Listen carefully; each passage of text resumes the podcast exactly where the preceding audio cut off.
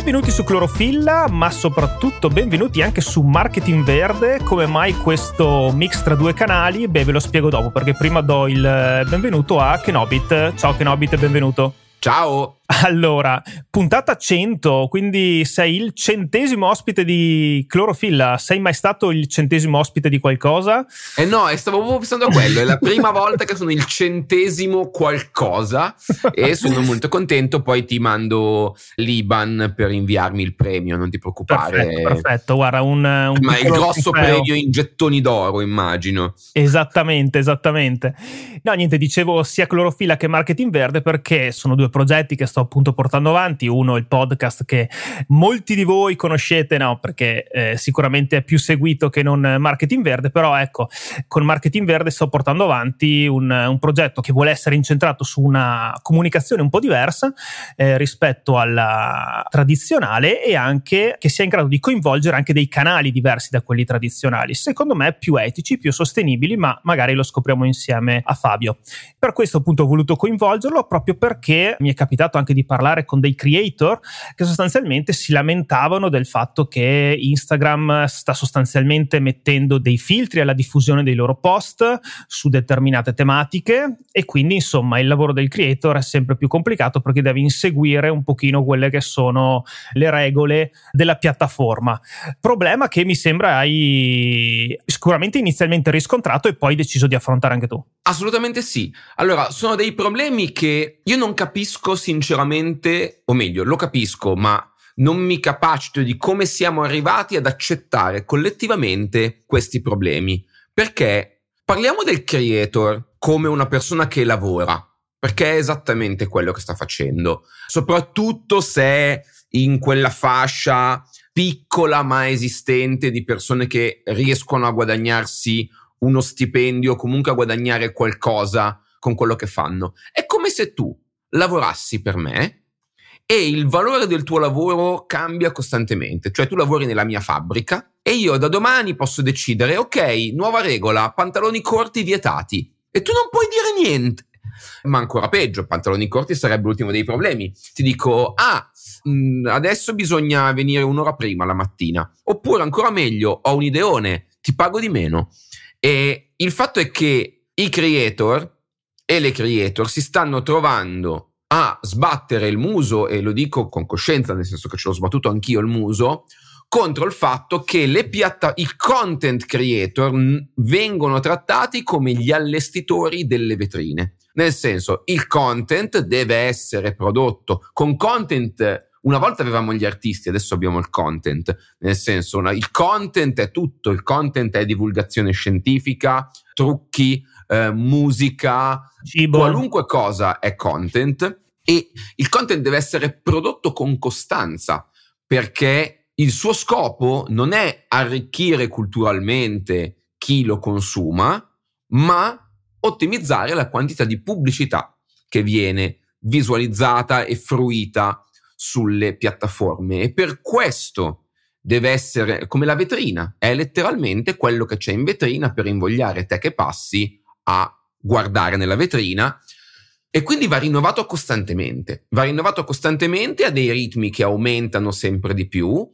La profittevolezza, non so se è un, un dolce o una parola vera, ma la profittevolezza dei grandi social network diminuisce, o meglio, affinché continui la perenne crescita bisogna sempre trovare modi per guadagnare di più, questo vuol dire che il content viene sempre valutato di meno ed è questo quello contro cui stiamo andando a sbattere collettivamente, da un lato come creator e dall'altro come pubblico, perché le dinamiche di cui parliamo adesso vanno a peggiorare la vita anche a chi i contenuti non li crea ma ne fruisce. Se vi siete mai lamentati o lamentate del fatto che i contenuti che vedete su internet sono sempre più appiattiti, sono sempre più simili tra loro, quello non è colpa dei creator alle quali manca la fantasia, ma eh, del fatto che questi meccanismi si fanno sempre più soffocanti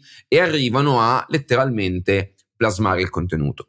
Tutto questo è il risultato, il prodotto di una singola cosa, secondo me, ossia che noi abbiamo costruito non a casa nostra. Noi abbiamo costruito in dei luoghi, è come io faccio sempre il paragone del centro commerciale, è come se noi avessimo aperto un negozietto in un centro commerciale di un padrone senza volto e eh, dalle motivazioni abbastanza losche e quello spazio ce l'abbiamo in prestito. Ci può essere tolto da un giorno all'altro se diciamo o facciamo qualcosa di sbagliato, o magari se parliamo eh, di un tema considerato divisivo. Possono cambiarne le regole. Per esempio, guarda su Instagram, quando Instagram ha dovuto fare la guerra a TikTok, ha dovuto fare i reel e i reel li ha dovuti spingere per invogliare l'utenza a utilizzarli. Io conosco persone che si erano fatte una carriera facendo fotografia o facendo le gallery informative e all'improvviso la loro efficacia veniva ridotta completamente. Questo perché questi spazi non sono nostri, questi spazi non sono ottimizzati per nulla di quello che vogliamo fare noi, che sia condividere contenuti, che sia fare arte, fare divulgazione, sono ottimizzati per incrementare i guadagni della piattaforma, che non è perché la piattaforma è cattiva, semplicemente perché la piattaforma funziona così ed è un business. Noi con lo spazio ce l'abbiamo in prestito e il fatto che sia in prestito e in mano a un, un'entità anche abbastanza capricciosa pone un'ipoteca sul nostro futuro su quella piattaforma e soprattutto ci espone al rischio che eh, quello che stiamo osservando in questo momento, ossia creator con sempre meno certezze, creator sempre più in burnout. Io conosco creator di successo, persone considerate influencer che fanno una vita stressante sempre sull'orlo della crisi di nervi e a fronte non delle Lamborghini e delle bottiglie di Crystal, ma di una vita con comunque poche certezze. Quindi, insomma, io ho provato a dribblare questo fatto che siamo a casa d'altri, rompendo l'uovo di Colombo, ossia basta farlo a casa d'altri, facciamolo a casa nostra, facciamolo su delle piattaforme decentralizzate, su server nostri che noi controlliamo. E quindi ho provato a fare la scommessa sul Fediverso, Fediverso che è una rete decentralizzata di servizi di vario tipo che comunicano tra di loro con un protocollo comune che è ActivityPub. Il Fediverso include la cosa più famosa del Fediverso è Mastodon, che è una specie di Twitter X o come lo volete chiamare. Ci sono piattaforme di condivisione immagini come Pixelfed, ci sono piattaforme di condivisione di musica come Funkwhale, ci sono piattaforme per lo streaming video come fosse Twitch che si chiama Oncast c'è um, un servizio di condivisione dei video come YouTube, ma che si chiama PeerTube. Ecco, la differenza tra il Fediverso e queste realtà che abbiamo nominato è che di YouTube ce n'è uno solo. Di PeerTube ci può essere la mia casa, la tua casa, la sua casa. Cosa faccio io a casa mia? Tu non ci puoi mettere becco. Cosa fai tu a casa tua? Io non ci posso mettere becco. Ma al tempo stesso, se vogliamo, tutte le cose che facciamo possono essere interconnesse. Ma guarda, volevo solo aggiungere, anzi, apportare un paio di sottolineature al discorso che hai fatto fino adesso. Quando dicevi appunto che conoscevi dei creator che sono comunque in burnout o che comunque faticano a reggere i ritmi che sono, tra virgolette, imposti dalle piattaforme, io non sono, non sono mai stato creator eh, con grande pubblico, però ecco, ho gestito profili di, di aziende, di persone che il grande pubblico magari ce l'avevano anche. E per me è stato emblematico perché appunto se ne parla adesso, ma se ne parla ciclicamente un po' di come possa calare il raggiungimento di una stories o come possa calare il rendimento di un post e quant'altro da parte di diversi utenti online. Ma io ricordo chiaramente come anni fa ci fosse stato proprio uno switch tra l'utilizzo di Facebook e l'utilizzo di Instagram e quindi tu nel momento in cui avevi su Facebook raccimolato anche pagando, anzi soprattutto pagando fior fior di follower perché proprio io lavoravo per un'agenzia dove si diceva ai clienti guarda facciamo delle campagne proprio finalizzate ad accrescere il numero dei tuoi follower perché poi quello è un tesoretto che permette a tutti i tuoi post di raggiungere più persone.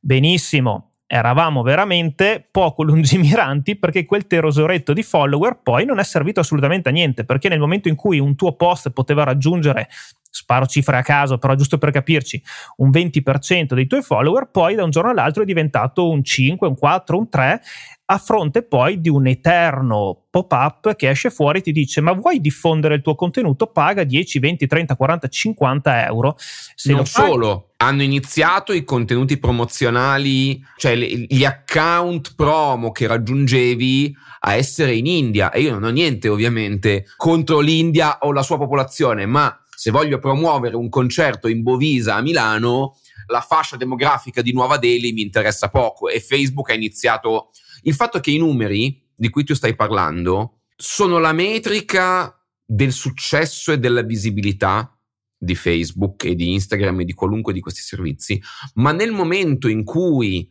assumono un valore, qualunque metrica, nel momento in cui assume un valore smette di essere una metrica affidabile. Un buon esempio sono i follower su Instagram, non vogliono dire niente, perché io, se voglio, stanotte compro 300.000 follower costa dei soldi, ma, ma si può fare. Poi tanto non cambia niente perché il mio engagement anzi va a peggiorare per tutta una serie di questioni, ma il fatto è che i numeri sono una forma di visibilità presa in prestito, anche perché il loro valore cambia, è come un mercato azionario, il valore dei numeri che tu hai su una piattaforma cambia in base all'andamento di quella piattaforma. E l'andamento di quella piattaforma è indipendente da te. Anzi, quella piattaforma può andare verso l'iceberg come il Titanic. Pensa come ti sentiresti se avessi investito gli ultimi dieci anni della tua vita a fare crescere una presenza importante su Twitter. E eh, da un giorno all'altro Twitter viene comprato da tutta la macchina dei pagliacci con dentro dieci pagliacci e iniziano a fare delle pagliacciate incredibili tra l'altro si scopre che erano pure dei pagliacci nazi, che è un, un plot twist tremendo, e tu tutto quello che hai fatto crescere su quella piattaforma all'improvviso vale di meno. Idem dicasi per Facebook, che a un certo punto la piattaforma perde di popolarità, sta già succedendo per Instagram. Instagram adesso sembra ancora sulla cresta dell'onda, ma è già nella sua fase discendente e TikTok non è già più nella sua fase di esplosione. E tra l'altro sta cambiando pure il sentimento tra le generazioni nuovissime, che fortunatamente hanno capito che ci sono dei grandi bidoni coinvolti e molto spesso le generazioni nuove si fanno i fatti loro nelle chat private di Telegram o cose simili. Però ecco, cosa succede se questi numeri, se noi smettiamo di misurarci secondo i numeri che ci vengono calati dall'alto, numeri dei quali tra l'altro ci dobbiamo fidare, perché tu come fai a sapere che il tuo video di YouTube ha fatto effettivamente 3560 view? E cosa vuol dire una view? E cosa succede se io, che sono la piattaforma, voglio invogliarti a fare cose tipo quello che è successo su Twitter e inizio a calcolare i tuoi numeri, le visualizzazioni quando basta un secondo di visualizzazione? O cosa succede se quando quella visualizzazione invece è funzionale non alla mia crescita come piattaforma, ma alla monetizzazione? E allora inizio a dire: no, non erano 3.500, erano 35 e cose simili. Cosa succede se ci riprendiamo il controllo di quello che facciamo? Perché poi chiudo il discorso, ma come stanno in piedi queste piattaforme? Come sta in piedi il, il centro commerciale di qui sopra? Sta in piedi perché io, te, lui e l'altra andiamo ad aprire un negozietto lì e sperando di guadagnarci a nostra volta noi portiamo contenuti lì dentro, sottostando appunto, come abbiamo già detto, a una pletora di regole spesso bizantine che eh, non sono a vantaggio, a vantaggio nostro. Ma la roba che noi mettiamo in quel negozio è bella. I negozi sono sempre esistiti e il fatto che adesso ci sia un giga centro commerciale distopico nel quale è stata accentrata la maggior parte dei negozi, tale per cui ci viene da dire, eh, ma se apri un negozio fuori da lì non ti caga nessuno, in realtà noi abbiamo molto più potere di quanto pensiamo. Uno, perché la promessa di quel centro commerciale in realtà inizia a essere diluita, perché è vero che lì c'è il grosso della gente, ma è anche vero che c'è così tanta roba lì dentro che per riuscire a emergere bisogna urlare. E urlare uno magari non è quello che vuoi fare e due è sfiancante. E inoltre questi posti non sarebbero niente senza i nostri contenuti. Quindi, cosa succede se io, content creator singolo, mi metto sui miei server e inizio a fare delle cose indipendenti come nel mio caso tele.kenobit.it che è il mio canale Homecast tutti i video che fa, tutte le dirette che faccio lì sopra vanno su videoteca.kenobit.it che è il mio canale PeerTube. Tutte le parti audio che faccio vanno su podcast.kenobit.it che è la piattaforma dei podcast. Tutta la mia musica è su stereo.kenobit.it cosa succede? Se lo fa una persona non succede niente. Magari questa persona se la cava o questa persona non se la cava. Supportatemi in modo che io me la possa cavare.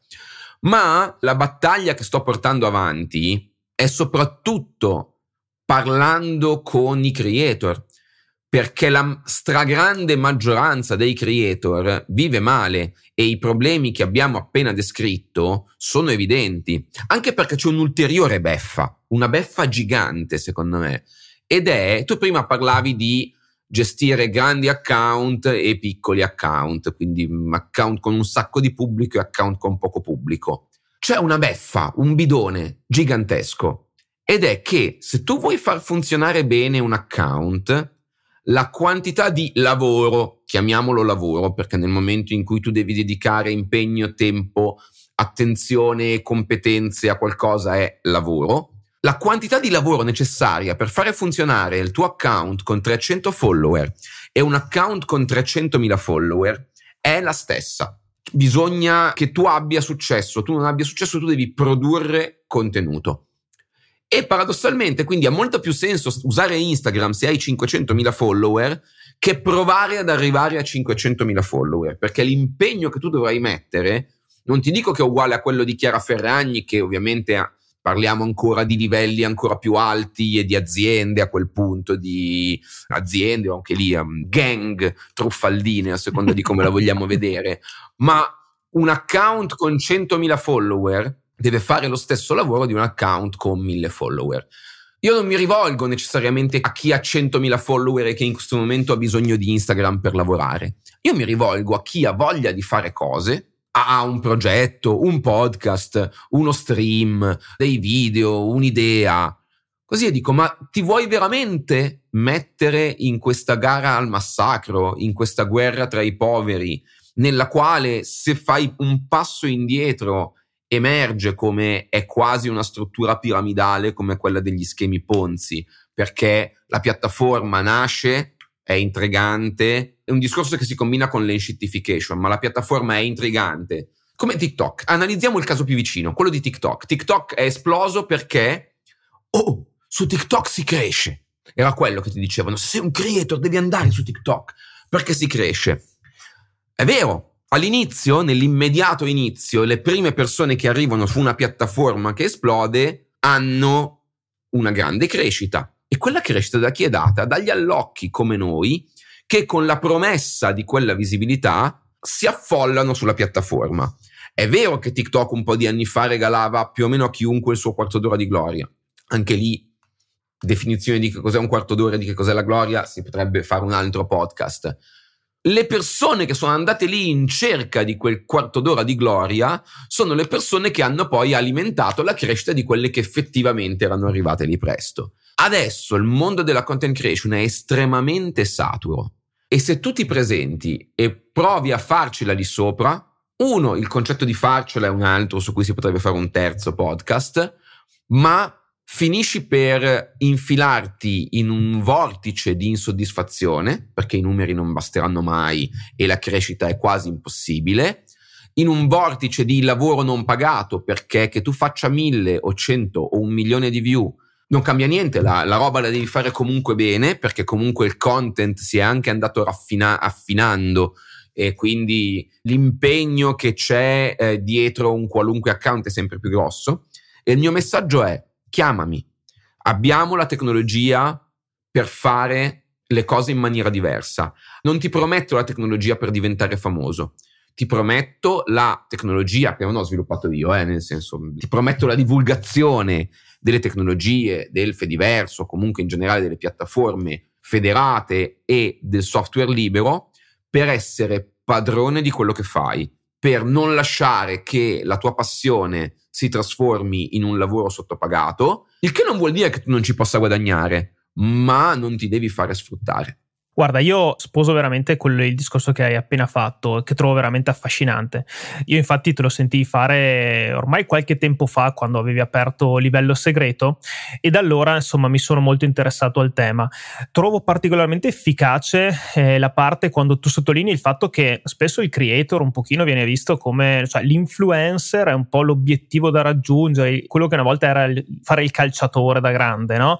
Trascurando il fatto che sono estremamente rare le persone persone che effettivamente riescono a mettere insieme il pranzo con la cena facendo solo quello, ma fare solo quello eh, significa comunque aprire una parentesi che vuol dire fare un botto di contenuti che non è esattamente come stare sul divano a grattarsi tutto il giorno, cioè è effettivamente lavoro. È un lavoro sì. che se una persona qualunque mettesse insieme le stesse ore facendo probabilmente molti altri lavori, porterebbe a casa molto di più e se uno ci mette un minimo di, di, furbizia potrebbe portarsi a casa anche dei risultati migliori proprio sul fronte della visibilità.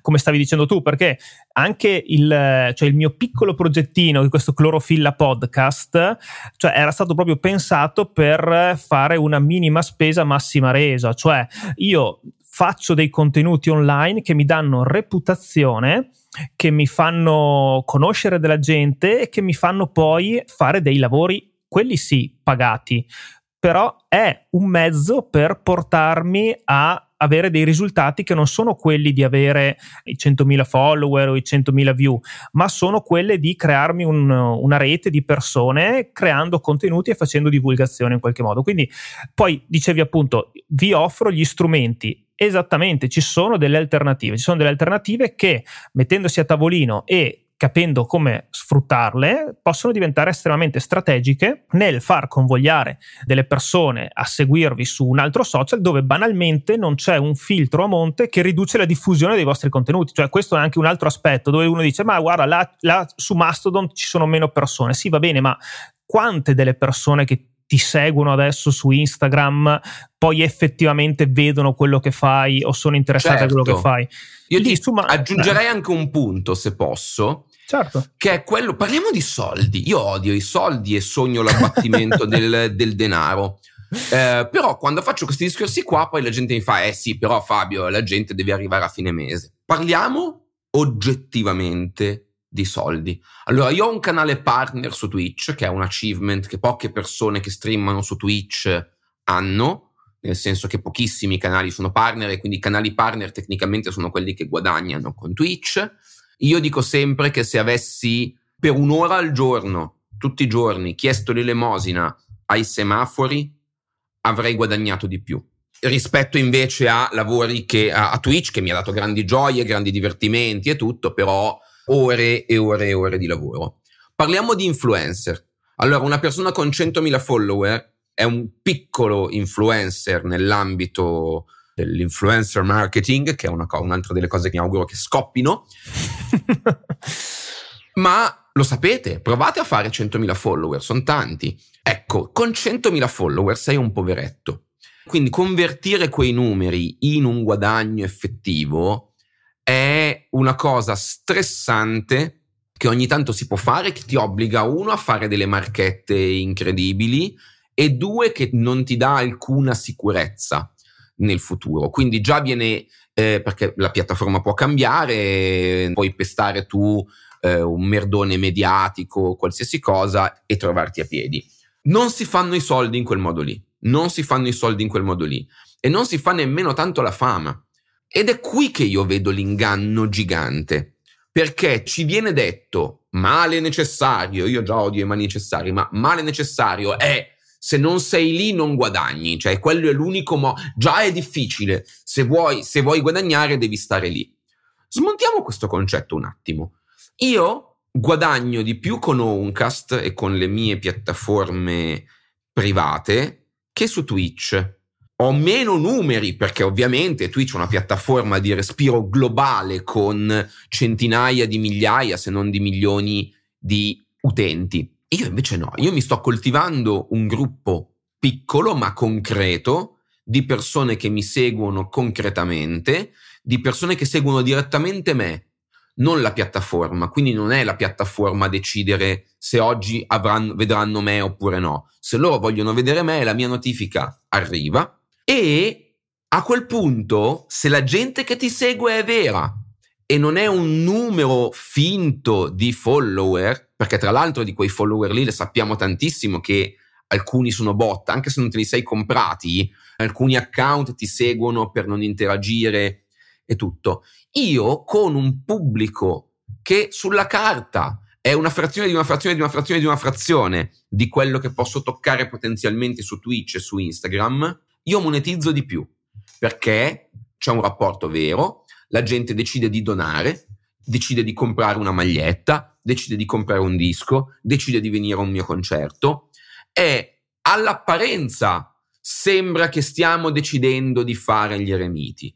Nella concretezza, invece, stiamo rifiutando l'inaffidabilità di un numero che cade dall'alto e che, eh, appunto, quale, sul quale non abbiamo garanzie di un numero il cui valore oscilla, magari a volte sale anche, ma oscilla in base agli andamenti di piattaforme delle quali noi non abbiamo il, il timone in mano e del quale non solo non abbiamo il timone in mano come singoli, ma del quale non possiamo nemmeno esprimerci collettivamente, perché Instagram, che ha appena deciso che i contenuti politici, visto che ha visto che nuociono un po' la pubblicità, eh, non verranno suggeriti nel for you, nel, dall'algoritmo, noi potremmo in un mondo di fantasia dire no Mark Zuckerberg questa cosa è veramente sbagliata perché noi facciamo questo e quest'altro è come se ci trovassimo davanti alla Fiat tutti insieme a cantare cercando di convincere la Fiat a fare frigoriferi invece che auto.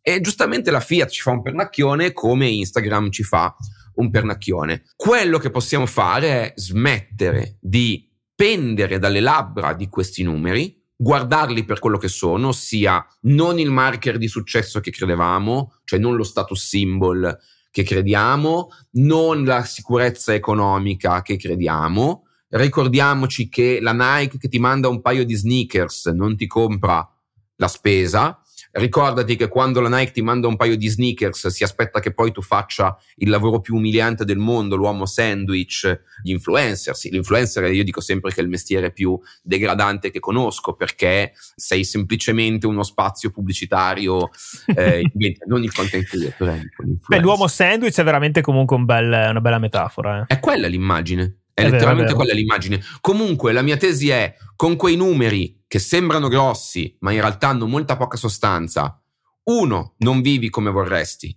Due, non hai certezze, non hai diritti e ti trovi, e chi crea contenuti anche ad alto livello lo sa, ti trovi in un tritello di ansia, insoddisfazione e potenziale burnout, rifacendo le cose alla vecchia maniera, internet c'era anche negli anni 90 e la differenza tra l'internet libero, selvaggio e decentralizzato degli anni 90 e oggi è solo che abbiamo più banda larga e più connettività.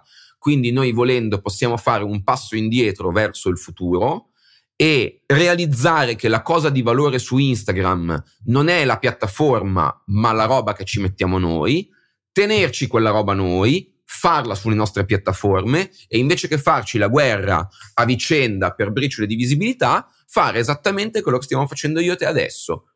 Collaborare, darci una mano e portare non contenuti, perché io la odio la parola, portare intrattenimento, informazione, attualità, musica, illustrazione alla gente che la vuole sentire. Io non credo che la gente sia affezionata a Instagram, credo che la gente voglia semplicemente della bellezza nella sua vita e la bellezza è nostra.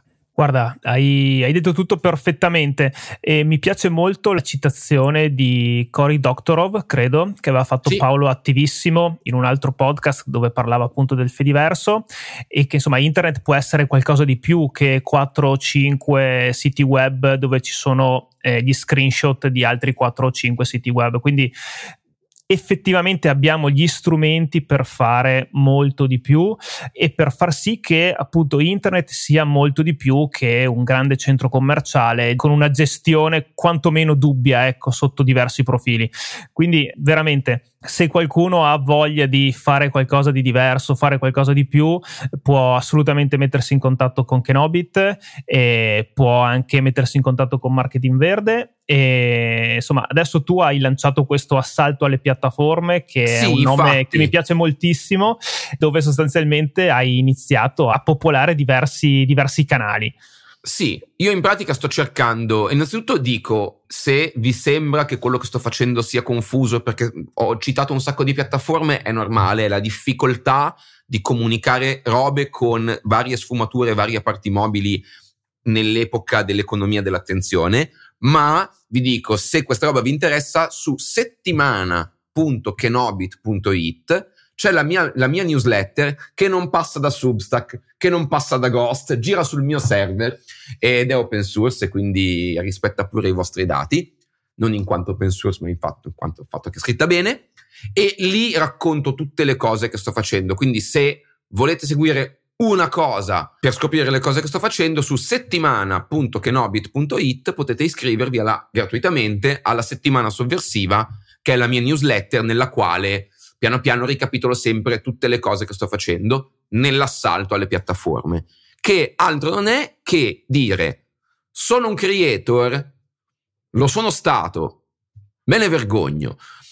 non è vero che me ne vergogno, però lo sono stato e realizzo che è un bidone prendo le cose che produco, che faccio, le cose che amo, le mie passioni, smetto di regalarle alle grandi piattaforme del capitalismo che le userebbero per vendere pubblicità che tra l'altro io trovo turpe, perché il fatto che prima di vedere il mio stream su Twitch ti partano due minuti di pubblicità roba come McDonald's, che io disprezzo, va proprio, mi dico, ah, ma scusami, ma allora mi prendo per il culo da solo, perché nei miei stream e parlo di ambiente, parlo di diritti del lavoro, così, e poi la mia faccia di che parlo di quello serve per promuovere McDonald's. Ecco, il concetto di assalto alle piattaforme è riprendo in mano la paternità di quello che faccio e invece che regalarlo, lo metto sulle piattaforme mie e nel metterlo sulle piattaforme mie invito altri e altre creator a fare lo stesso e lancio il messaggio che uno, le piattaforme senza i nostri contenuti si svuotano e due, sulle piattaforme veniamo messi l'uno contro l'altra perché anche se siamo amici la visibilità è un bene scarso, mentre invece se usciamo da quelle piattaforme quello che fai tu alimenta quello che faccio io, quello che faccio io alimenta quello che fa lei ed è un approccio infinitamente più rilassante e posso anche dire che cambia il piacere che hai nelle cose che fai e i contenuti che fai. Perché io fa- dopo questi primi due mesi di programmazione completamente libera di Telekenobit, noto come sto facendo delle cose che mi piacciono di più e che su altre piattaforme non avrei fatto perché funzionano male. Mentre invece la roba, ah, questa roba non funziona, un cazzo, quella roba non funziona perché su Instagram o su Twitch tutto è tarato in quel modo perché tu non hai avuto voce in capitolo. Nel momento in cui tu costruisci qualcosa con interviste interessanti o con dei momenti di impegno politico, chiaro, non funziona su quella piattaforma là, ma tu la puoi costruire una roba così che funziona. E paradossalmente può essere supportata e sostenuta da un'altra persona che fa una roba diversa, ma lo fa negli stessi spazi. Quindi in pratica riprendiamoci tutto, riprendiamoci l'arte, riprendiamoci la bellezza, assaltiamo le piattaforme, smettiamo di farci rubare il tempo e smettiamo di farci rivendere a prezzo premium il lusso di godere delle nostre passioni. Mannaggia. Beh, grandissimo Fabio, dai, chiacchierata super interessante, almeno per me. Ti troviamo su, appunto, come dicevi prima, o seguendo la tua newsletter, oppure, insomma, digitando Kenobit, insomma, eh, escono fuori i tuoi canali. Sì, e... anche volendo, altra cosa che ormai non si usa più, www.kenobit.it. È in revisione il sito, ma da lì comunque trovate tutto. Dove insomma adesso non vorrei, però in un'altra tua intervista avevi fatto un, ehm, insomma avevi dato un'immagine che rendeva bene la libertà che ti saresti potuto prendere laddove tu su tele.kenobit.it avresti potuto mettere te che facevi, non dico cosa, tutto il tempo. L'elicottero. Però... Esattamente. Ma allora, quello, una, quello, quello un, sarebbe un altro discorso ancora perché la natura pubblicitaria delle piattaforme, del content, fa in modo che il content debba essere pubblicità friendly e questo vuol dire che è prono alla censura. Censura con la quale ti puoi trovare d'accordo o meno. Per esempio, io di recente sono stato shadow bannato su Instagram perché ho scritto Palestina libera. Eh, ma anche tu, ehm, però, cioè... Eh, lo so, eh, lo so. eh, così. Mi piace l'esperimento mentale dell'elicottero perché invece su Owncast, quindi su tele.kenobit.it, che è un canale dove sottolineo, visto che siamo live, non tiro fuori il cazzo, ma se volessi potrei farlo e nessuno potrebbe chiudermi lo stream. Questo vuol dire, cioè questo esperimento mentale vuol dire che lo posso usare per parlare di cose controverse, lo posso usare per mostrare video che normali. Abbiamo per un esempio molto buono, abbiamo trasmesso Funeralopolis, che è un film, un docufilm incredibile di Alessandro Redaelli, che tra l'altro abbiamo trasmesso e poi fatto il momento di dibattito con il regista, una roba che su Twitch non funzionerebbe mai, ma soprattutto una roba che su Twitch sarebbe stata bannata, perché è un film non osceno, ma nel quale si parla di droga e ci sono aghi nelle braccia. Un film molto importante, secondo me, che racconta delle cose importantissime che su Instagram, su Twitch, su TikTok non avremmo potuto mostrare in nessun modo perché siringa che entra in braccio uguale no pubblicità e quindi uguale ban. Non avere la censura vuol dire anche veramente viene sempre inquadrato come una roba sessuale, ma non avere una censura sopra di te sulla quale non puoi mettere assolutamente becco è una questione di importanza strategica cruciale per la libertà di quello che vuoi fare, perché non potrai mai sapere cosa verrà ritenuto osceno dalla pubblicità da un giorno all'altro. Guardate veramente con occhio critico quello che sta succedendo su Instagram con la questione israelo-palestinese, perché è un ottimo esempio di questo discorso, secondo me. No, assolutamente. E soprattutto ci sono dei luoghi nel mondo dove la censura è molto pesante. Ascoltavo prima di collegarmi con te un podcast che parlava di Cina. Ecco, noi la libertà di dire il cazzo che vogliamo ce l'abbiamo ancora, basta scegliere dove, dove, dire le cose. Quindi effettivamente anche adesso aprirsi a queste nuove possibilità ci permette veramente ancora di poterci confrontare con la massima libertà e quindi non tiriamoci la zappa sui piedi da soli, ecco, non limitiamoci da soli andando a popolare piattaforme appunto che in qualche modo mettono dei filtri solo per il loro tornaconto. Caro Fabio, in chiusura noi di solito consigliamo un libro o qualcosa che possa approfondire l'argomento trattato. Tu hai qualche consiglio? Guarda, io consiglio il libro che mi ha radicalizzato su questi temi e che pur non, non tratta di Fediverso, non tratta di buona parte dei temi che abbiamo toccato questa sera, ma tratta del furto di tempo, il capitalismo che ti ruba il tempo. Eh, il libro si chiama Cronofagia, edito da D Editore, Daniele Mazzocco, se non ricordo male, e è un libro eccezionale che analizza i vari metodi, momenti e meccanismi con i quali il capitalismo ti ruba il tempo, che è dall'ora che devi perdere alle poste per eh, la burocrazia, a te che tiri le 4 del mattino per fare il binge watching della casa di carta su Netflix. Chi te lo fa fare ragazzo? Meglio drogarsi. Però vabbè, comunque chiaro, ecco, il, il, ragionamento è quello, il libro si chiama Cronofagia e leggere Cronofagia è stato la prima tessera del domino che iniziando a cadere mi ha portato poi a dire assalto alle piattaforme. Bellissimo, dai, lo recupero senz'altro. Grazie mille davvero. grazie, grazie, grazie a te e sono molto felice di essere stato il centesimo ospite e vi ringrazio per l'attenzione. Ciao, ciao, ciao. Ciao.